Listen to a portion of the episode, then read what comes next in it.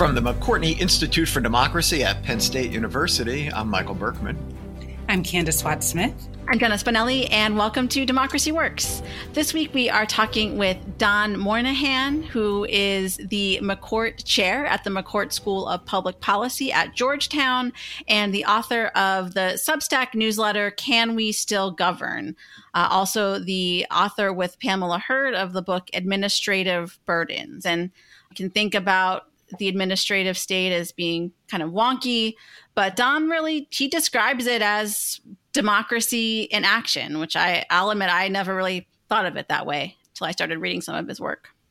Yeah, I'm thrilled that he joined us on the show today and are bringing his insights.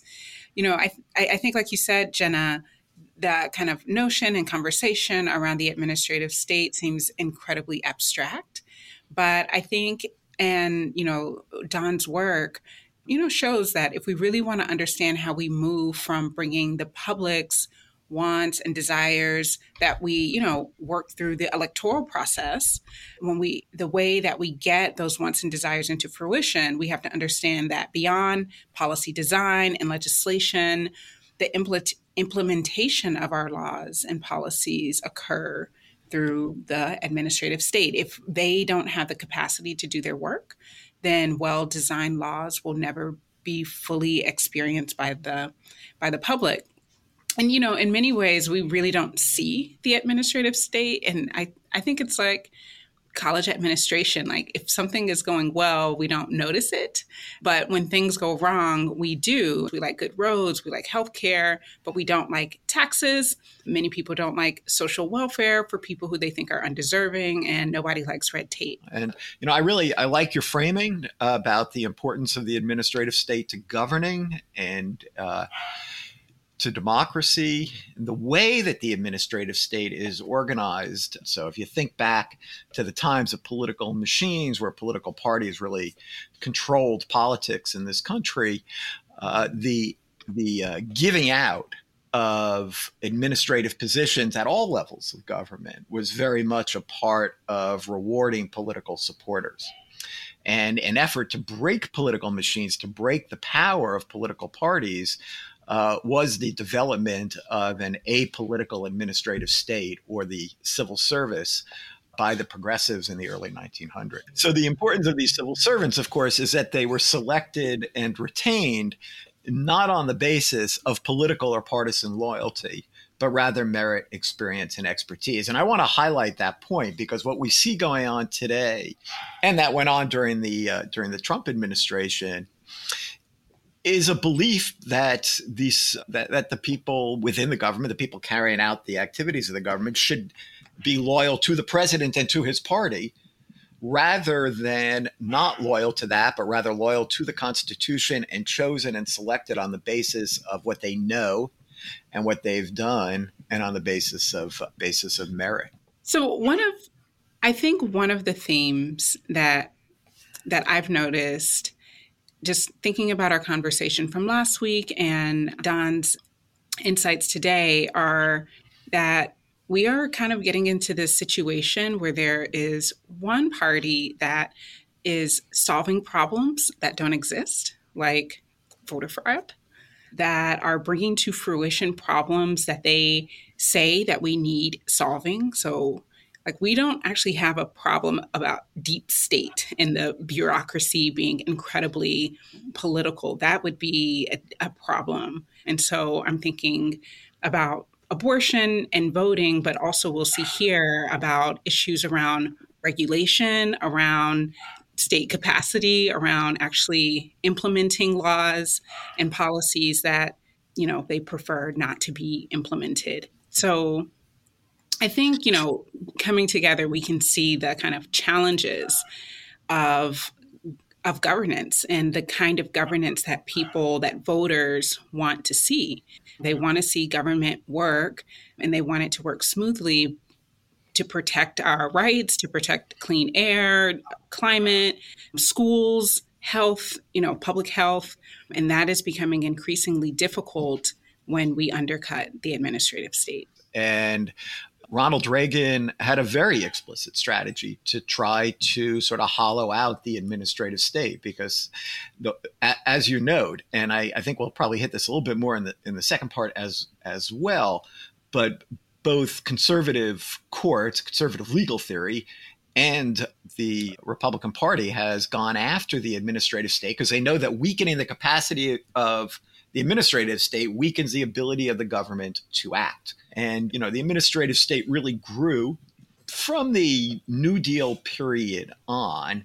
And, and it has to be recognized that it grew because Congress and the president wanted it to grow. Mm-hmm. I mean, it grew through the delegation of power to it. And so, as the federal government became more involved in a whole range of different kinds of activities, you know, Congress would find that it didn't really want to make all the decisions that went along with acting in the areas of public welfare and public health and huh, I could go on and on, right? In, in in controlling what people grow on their farms and in regulating industries and in regulating communications and on and on, all the areas, right, where government became involved. And so it would grant increasingly sort of abstract or vague grants of discretion to the administration, uh, mm-hmm. uh, giving them more and more power to act on their own rather than directly by Congress because Congress didn't want it to.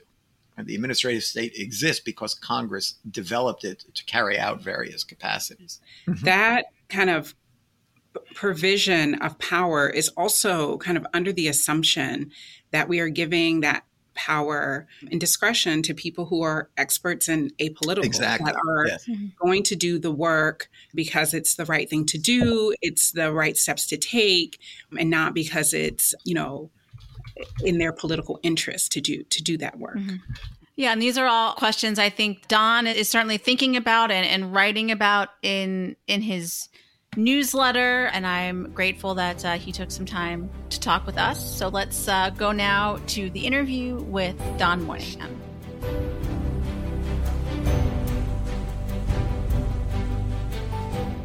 Don Moynihan, welcome to Democracy Works. Thank you so much for joining us today. Thank you for having me.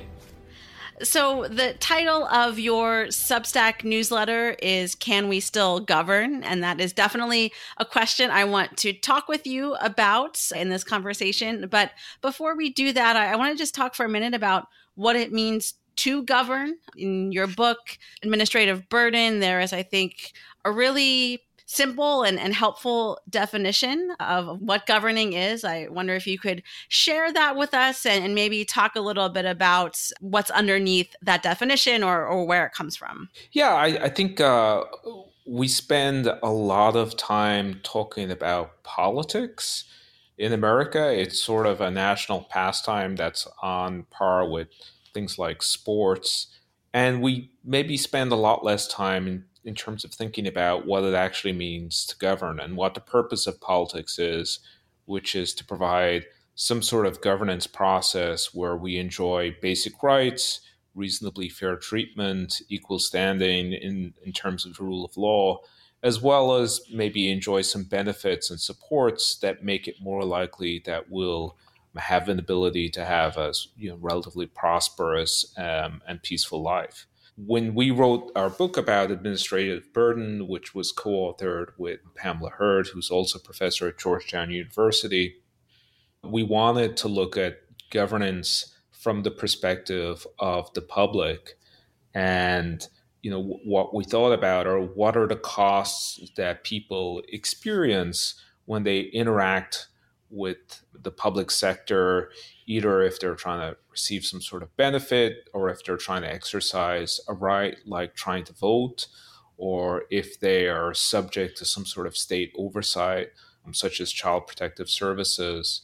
And we focused on three types of costs the idea that there are these learning costs where you have to learn about um, how you relate to uh, government. Like, you know, for example, what sorts of eligibility you might have for a, for a program, how you might apply, what sort of evidence you might need. Uh, the second type of cost is compliance costs. We're, we're thinking about how to, for example, uh, fill out forms, uh, how much time you might spend waiting in line, or if you have to hire a lawyer, if you have to travel long distances, those types of costs add up. And then the third category is psychological costs. And here we're thinking about people's sort of emotional or psychological experiences in interacting with government. And these could be ones of stress, fear, or they could be positive psychological experiences where people feel respected. And, you know, to, to boil all of that down, you know, our, our sort of normative expectation is that government should be generally simple, accessible, and respectful when we interact with it, because you know, that is the type of government that we would prefer to engage with. And that requires certain types of traits and skills and capacities on the part of government, as well as mechanisms to keep it accountable to us uh, who are members of the public. And, and to your point earlier about we follow politics like a sport, we spend a lot of time on the ins and outs of bills going through the chambers of Congress and then going to the president and all the, the machinations that happen along the way. But then, you know, the president signs a bill, you don't really hear about it being implemented. So, can you give us give us a sense of, of what happens, how all of the you know provisions outlined in these bills as they they pass through the legislature are actually uh, implemented? Yeah, and uh, I think you know the the premise of your question reflects something that maybe is not clear, which is the idea that policy implementation is democracy in action. You know, we often think about democracy as that one time every maybe two years or four years when we go to the polls, fill out a ballot, and submit it. But the other side of that equation is that the people we elect are tasked with actually not just designing but implementing some sort of policies. That that's the output of democracy that we need to pay attention to. And so again, we we really focus on the horse race part, the inputs to democracy where we elect people, and perhaps give much less attention to those processes of policy implementation. I think the Inflation Reduction Act is emblematic of a couple of traits about how we think about policy implementation generally, as well as you know, breaks the mold in some important ways too. So, you know, one thing that's true is that in recent years, normal processes of policymaking have become more and more disjointed. And so, you know, two two measures of that would be uh, the the in in sort of a traditional view, the process of just paying for agencies to do their job. The appropriations process would happen every fall. It would there would be a separate bill for uh, each agency. And over time, there's less and less of that happening either on time or as a standalone bill. And instead, we're moving towards these sorts of giant omnibus bills where, in order to get something passed, you have to have these collections of lots of different stuff in place together. And the Inflation Reduction Act has lots of different stuff in it. It's also reflective of sort of a rebranding of Biden's original Build Back, Better, where, you know, when Biden was elected, he had this fairly ambitious domestic policy agenda, which over time has been reduced significantly and then rebranded partly to meet the demands of moderates in, in the Democratic Party. But it still has some fairly significant components. And I think, you know, one would be the climate change provisions. But the part that I'm most interested in as a policy implementation person is uh, the IRS. And so the, the bill includes an extraordinary amount of new funding, about $80 billion for the IRS, which reflects, I think, some very real needs, but also breaks the mold in terms of what we've seen uh, in terms of a long term pattern of decline in funding for the IRS to do its basic jobs. And we've seen that in terms of a decline of both number of personnel in the IRS, the number of audits that they complete, the increasing delays that people experience when they encounter with the IRS. All of those signs have been going in the wrong direction, where the IRS has basically been unable to do its job. And you know, th- this perhaps reflects partly the fact that people don't like to pay taxes and it's mm-hmm. easy to, to attack the IRS, but also maybe a deeper weaponization of this sort of populist discontent over the last decade or so, where, especially on the Republican side, there's been a push to cut funding for IRS, even as we're asking it to perform more and more tasks as well as serve a bigger population. Yeah. And, you know, speaking of the IRS, I, I, know you also wrote about it in your newsletter in the context of public private partnerships. I think, you know, the TurboTax software and the company that makes TurboTax are pretty much synonymous with filing your taxes. Can you talk about the role that the private sector plays in policy implementation and maybe what's good and, and what's bad about getting business involved in these government functions? Yeah, that's a great question. And when, when I talk to my students, we talk about the role of the, the private sector in governing and the ways in which that has both pros and cons. And at a basic level, if you were trying to do things that you think perhaps government does not have core competency in, and the private sector does, it might make a great deal of sense to partner or contract with the private sector to bring that competency into government rather than try to build that within government, which might be more expensive and still might produce lesser results than in the private sector. So, those are the potential pluses. And those potential pluses certainly were in the minds of policymakers, I think, when they created this public private partnership between the IRS and the private tax uh, reporting industry, which includes primarily companies like Intuit, which uh, makes TurboTax, or H&R Block. So these are companies that you pay in order to help you submit your taxes.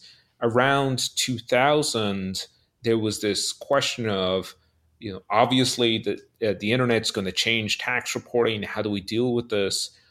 One path that, at least for a short period of time, the Bush administration at the time was considering was that the IRS would allow people to file directly with them, would create its own software to do so.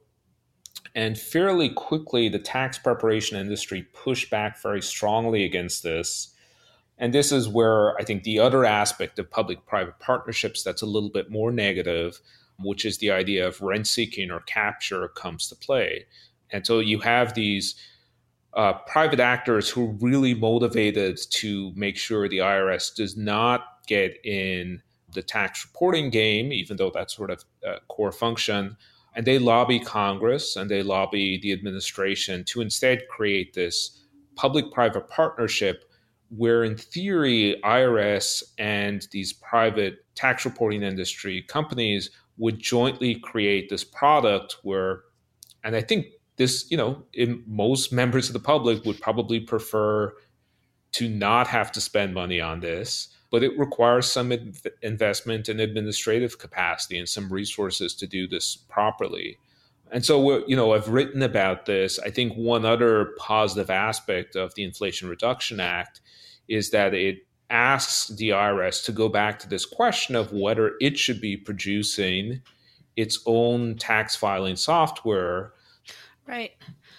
So I want to talk about the kind of relationship between administrative capacity and administrative burdens. Is it fair to say that you know the lower or the, the more diminished administrative capacity is the higher potential there is for administrative burden on everyday citizens and, and then also uh, you know I, am also thinking about the the role that uh, you know recruitment and kind of workforce issues play here and and the, the government's ability to recruit and retain the people who are necessary to make some of these larger scale changes like you know writing a, a, a system to be able to you know for people to submit taxes directly to the irs yeah, and those two questions are really connected because part of state administrative capacity is who you are able to recruit and retain.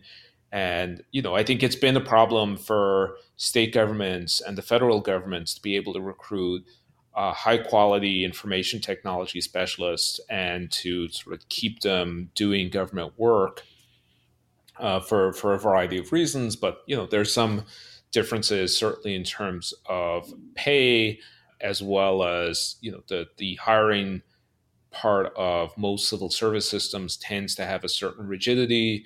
And so, what happens in practice is that you often have state governments and federal governments contracting out for a lot of these services where they often don't have the internal capacity even to write and monitor the contracts terribly well. And so, it's very easy for them to be taken advantage of by uh, private vendors who have the ability to hire that talent. But from the broader perspective, I, I think the relationship between state capacity and administrative burdens is all else equal, as you described it. The less capacity you have, the more burdens people can expect. And this is partly because you know burdens become somewhat inevitable as the state does more and becomes more ambitious and provides things like public services. And so, you know, if you if you imagine a state that's very, very basic and they're not providing any public services, then there's not a lot of burdens because people are not actually interacting with the state. But as the state starts to do more, then some of those frictions arise. And so then it becomes partly a question of where those burdens land. Does it land on the shoulders of government, or is it possible to actually shift the burdens from the public and on to the state? as you note, we are facing you know challenges even one or, or several levels up from this in that you know we have anti-democratic tendencies and an increasingly fractured public as you note in the description of, of your newsletter so i want to kind of take these separately if that's okay and uh, you know, I guess we'll, we'll maybe start with the anti-democratic tendencies. Uh, you know, we've certainly heard people like Steve Bannon for years railing against the administrative state, and I think that that rhetoric has certainly spread far beyond him.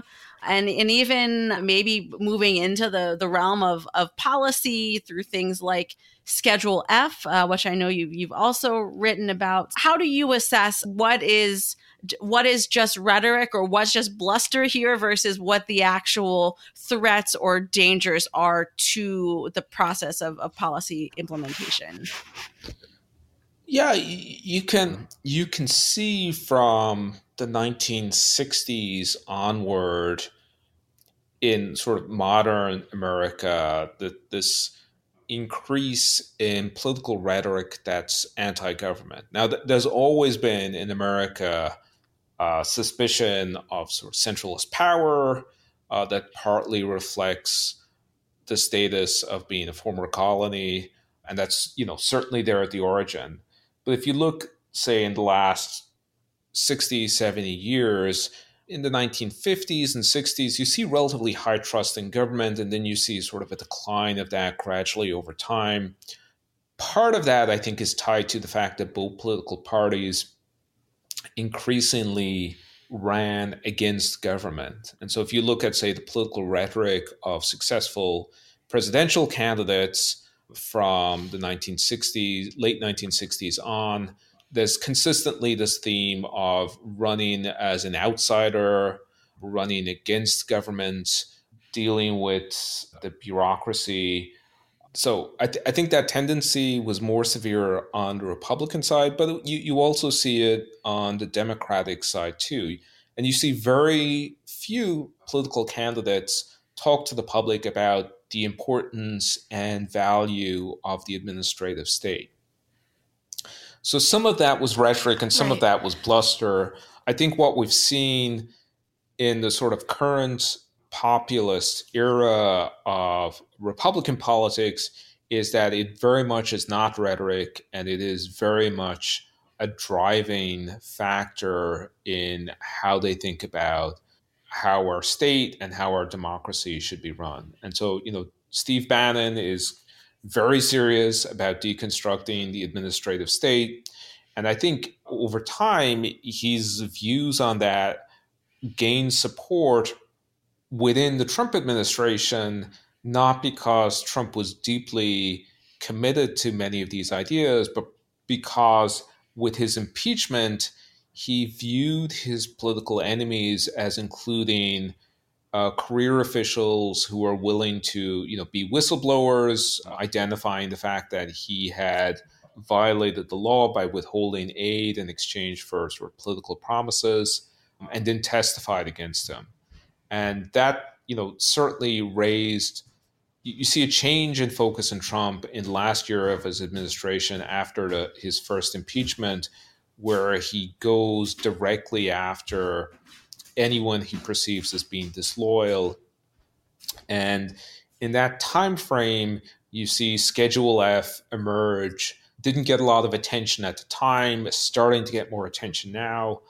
But this executive order basically just says the president can reclassify any career official who has some sort of policy making or policy advisory role, moving them from the civil service class where they have some basic job protections and their their expected role is not to be a political actor to the political appointee class where they serve at the pleasure of the president and can be dismissed for essentially any you know reason that the president deems to be appropriate and this you know schedule f is really the sword that's hanging over uh, U.S. democracy at the moment mm-hmm. because if it is used in such a way by someone with an authoritarian approach to government, it would give them the keys to take control of the bureaucracy, to fire anyone who raises concerns or provides evidence of wrongdoing,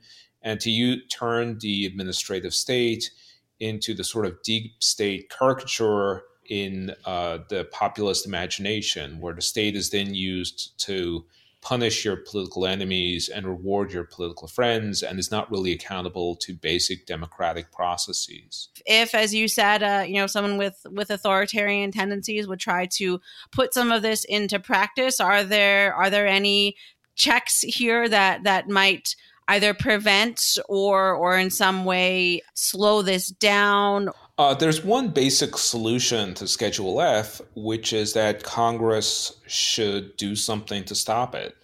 And Congress has the power to do so. Uh, so, the way in which our, our, civil service system emerged is that Congress designed civil service laws and then, again, delegated power to the executive branch, largely on the assumption that the people who are using that power were going to use it for democratic purposes, uh, would perhaps tailor their personnel systems to the different needs of different types of agencies. But Congress can very easily just come back and reclaim some of that delegated power. Uh, with Schedule F, it could simply say, we do not grant authority for this to happen. Or it could do something like put a hard cap on the number of officials who could be converted via Schedule F. Um, and you know, you know, just for a sense of perspective, we have about 4,000 political appointees in the federal government, and so that would represent, you know, a 50% increase in the number of political appointees. But it would provide some reassurance that this would not completely upend the civil service system. And so there is this very clear solution. It's just whether you can get a a couple of Repu- Republicans in the Senate to realize it's in their interest as members of Congress to make sure that they do not lose this ability to provide oversight of, of the federal personnel system. Right. And so, you know, the other part of this this question that underlies your newsletter is you know, can we still govern amidst an increasingly fractured public. And we we talk a lot about the impacts of of polarization and, and, you know what happens when we become too polarized. But i i'll admit i hadn't really thought about it in this context of of government and and policy implementation. So can you talk a little bit about how a, a divided public might impede on on these abilities? Yeah, I, uh, when I started writing the newsletter, it was partly out of the sense that um, the role of government and the quality of government is often forgotten in, in many of these deb- debates about polarization. And, you know, we know that polarization really affects the ways in which we think about politics. So that there's this phrase that political scientists use, uh, which is motivated reasoning. And what motivated reasoning means is that our political identity becomes the lens through which we view the world. And I've done some research where you know you can see that extend to government performance or how willing people are to attribute blame or give credit when performance is good or bad. Um, and and so you know maybe too optimistically I sort of look at the past as a period where there was at least some basic agreement coming out of World War II that having a competent, reasonably well functioning government served everyone well. And I don't think that's true any longer, partly because we haven't experienced the alternative, and also partly because a lot of people are not really thinking about this um, rationally, but are instead thinking about it through the lens of their political identity, which, particularly on the conservative side, has become anchored to uh, a lot of conspiratorial beliefs that are just not grounded in reality. As we we head toward the midterms and and perhaps even looking farther out to the, the 2024 elections, what are some of the things that you're going to be looking for or, or, keeping an eye on as it relates to some of these policy implementation um, things that, that we've been talking about? I think part of what I'm looking for and hoping to see is whether there's still life in the bipartisan center. And so, you know, whether you can still find uh, moderate Republicans who are interested in the quality of the administrative state and are willing to find some common ground with uh, Democrats. So, for example, dealing with issues like modernizing government and the civil service system, blocking off these potentially disastrous grabs for power like Schedule F, you need to have a few moderate Republicans in place. I'm hopeful that that they're still out there, but the current sort of populist moment seems to have wiped out the incentives for a lot of Republicans to to occupy that space. I think the second thing I'm I'm really trying to pay attention to and understand is whether this populist moment is going to uh, pass, whether it, you know it's like a fever that's going to break at some point, and that would you know the most obvious potential is if Trump uh, runs again and does not succeed, or if he does not run again, or if ultimately the uh, the sort of Trumpian approach to government and to public services has become the main lane through which Republicans view government and, and likely presidential candidates think about government. I'm, you know, maybe less um, optimistic on that front. Um, and I think the third and sort of final thing I'm, I'm, I'm going to look for is where are the potential success stories here? So, where are the places where you can really see changes in government, even at the sort of smaller level, even if it's like these little technological improvements that makes government work better for people? And trying to amplify those stories because I think there is a tendency for us to maybe look um, more closely at stories of government failures and not really pay attention to um, stories of positive changes in government. And that creates a sort of vicious circle where we, we maybe come away with a more negative than justified view of administrative capacity we will uh, keep an eye out together, Don, and and link to your newsletter uh, in the show notes for anyone who wants to subscribe. But thank you so much for your time today. Thank you, Jenna.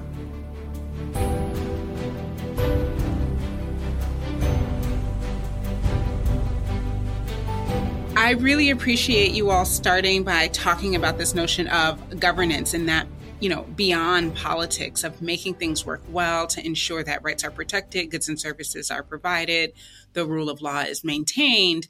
And so, you know, I, I think what this conversation helps us also to understand is there's often a gap between the intention of policy and the implementation of policy. And that's where this kind of conversation around administrative capacity becomes important to understand and appreciate.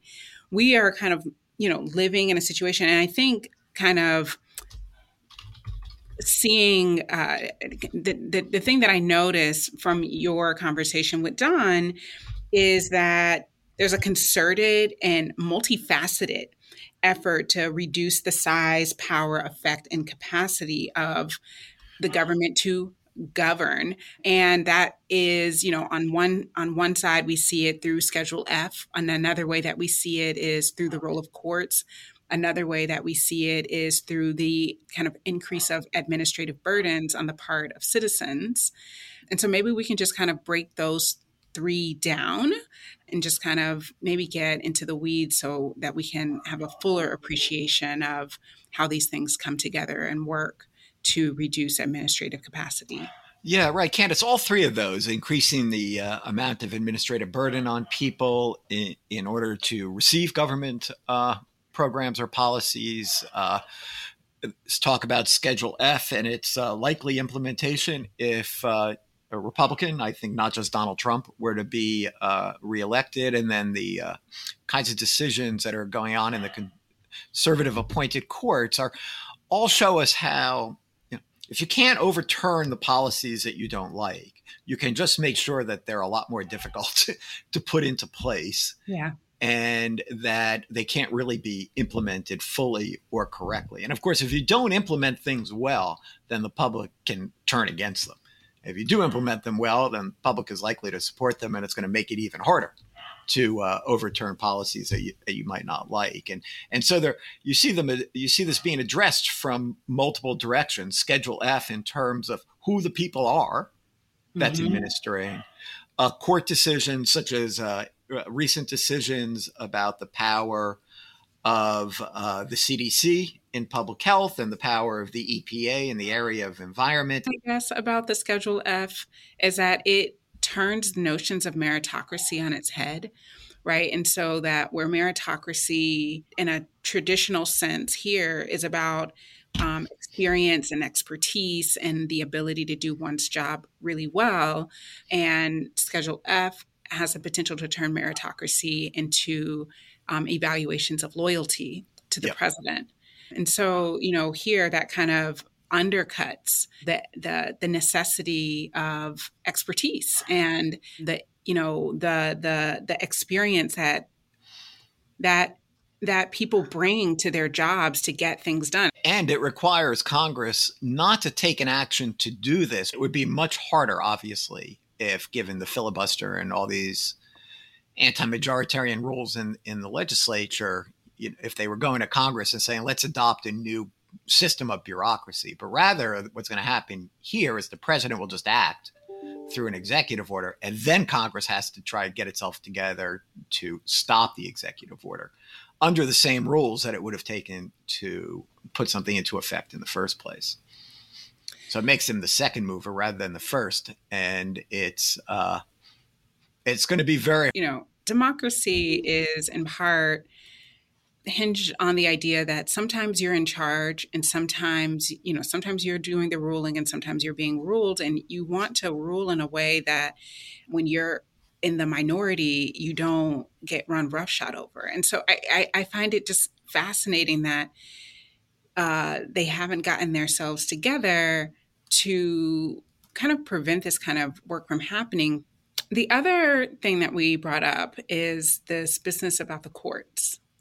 And you know, also that there are lawyers who are being trained to see the judges that uh, will hear the cases. And so there are, uh, you know, two recent cases, West Virginia versus EPA, and there was an SEC case, but both kind of serve to undercut the way in which the bureaucracy has traditionally worked that you know congress doesn't do all of the nitty gritty rulemaking.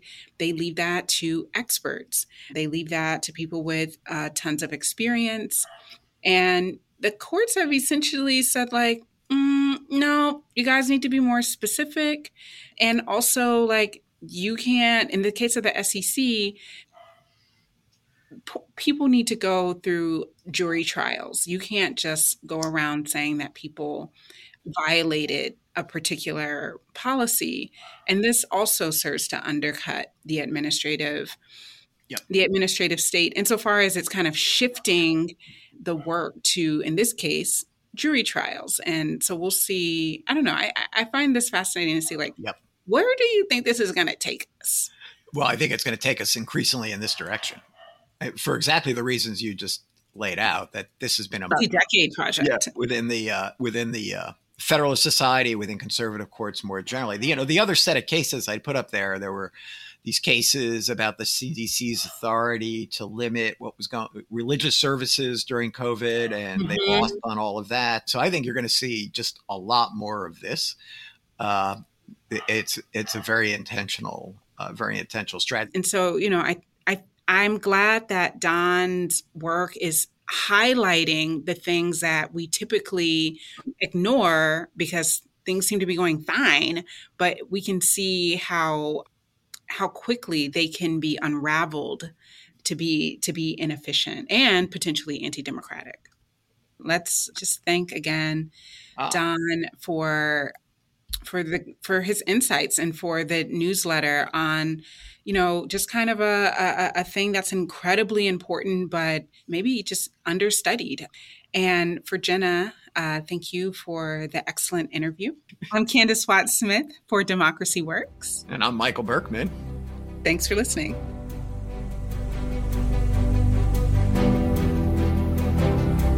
Democracy Works is a collaboration between the McCourtney Institute for Democracy at Penn State and WPSU Public Media.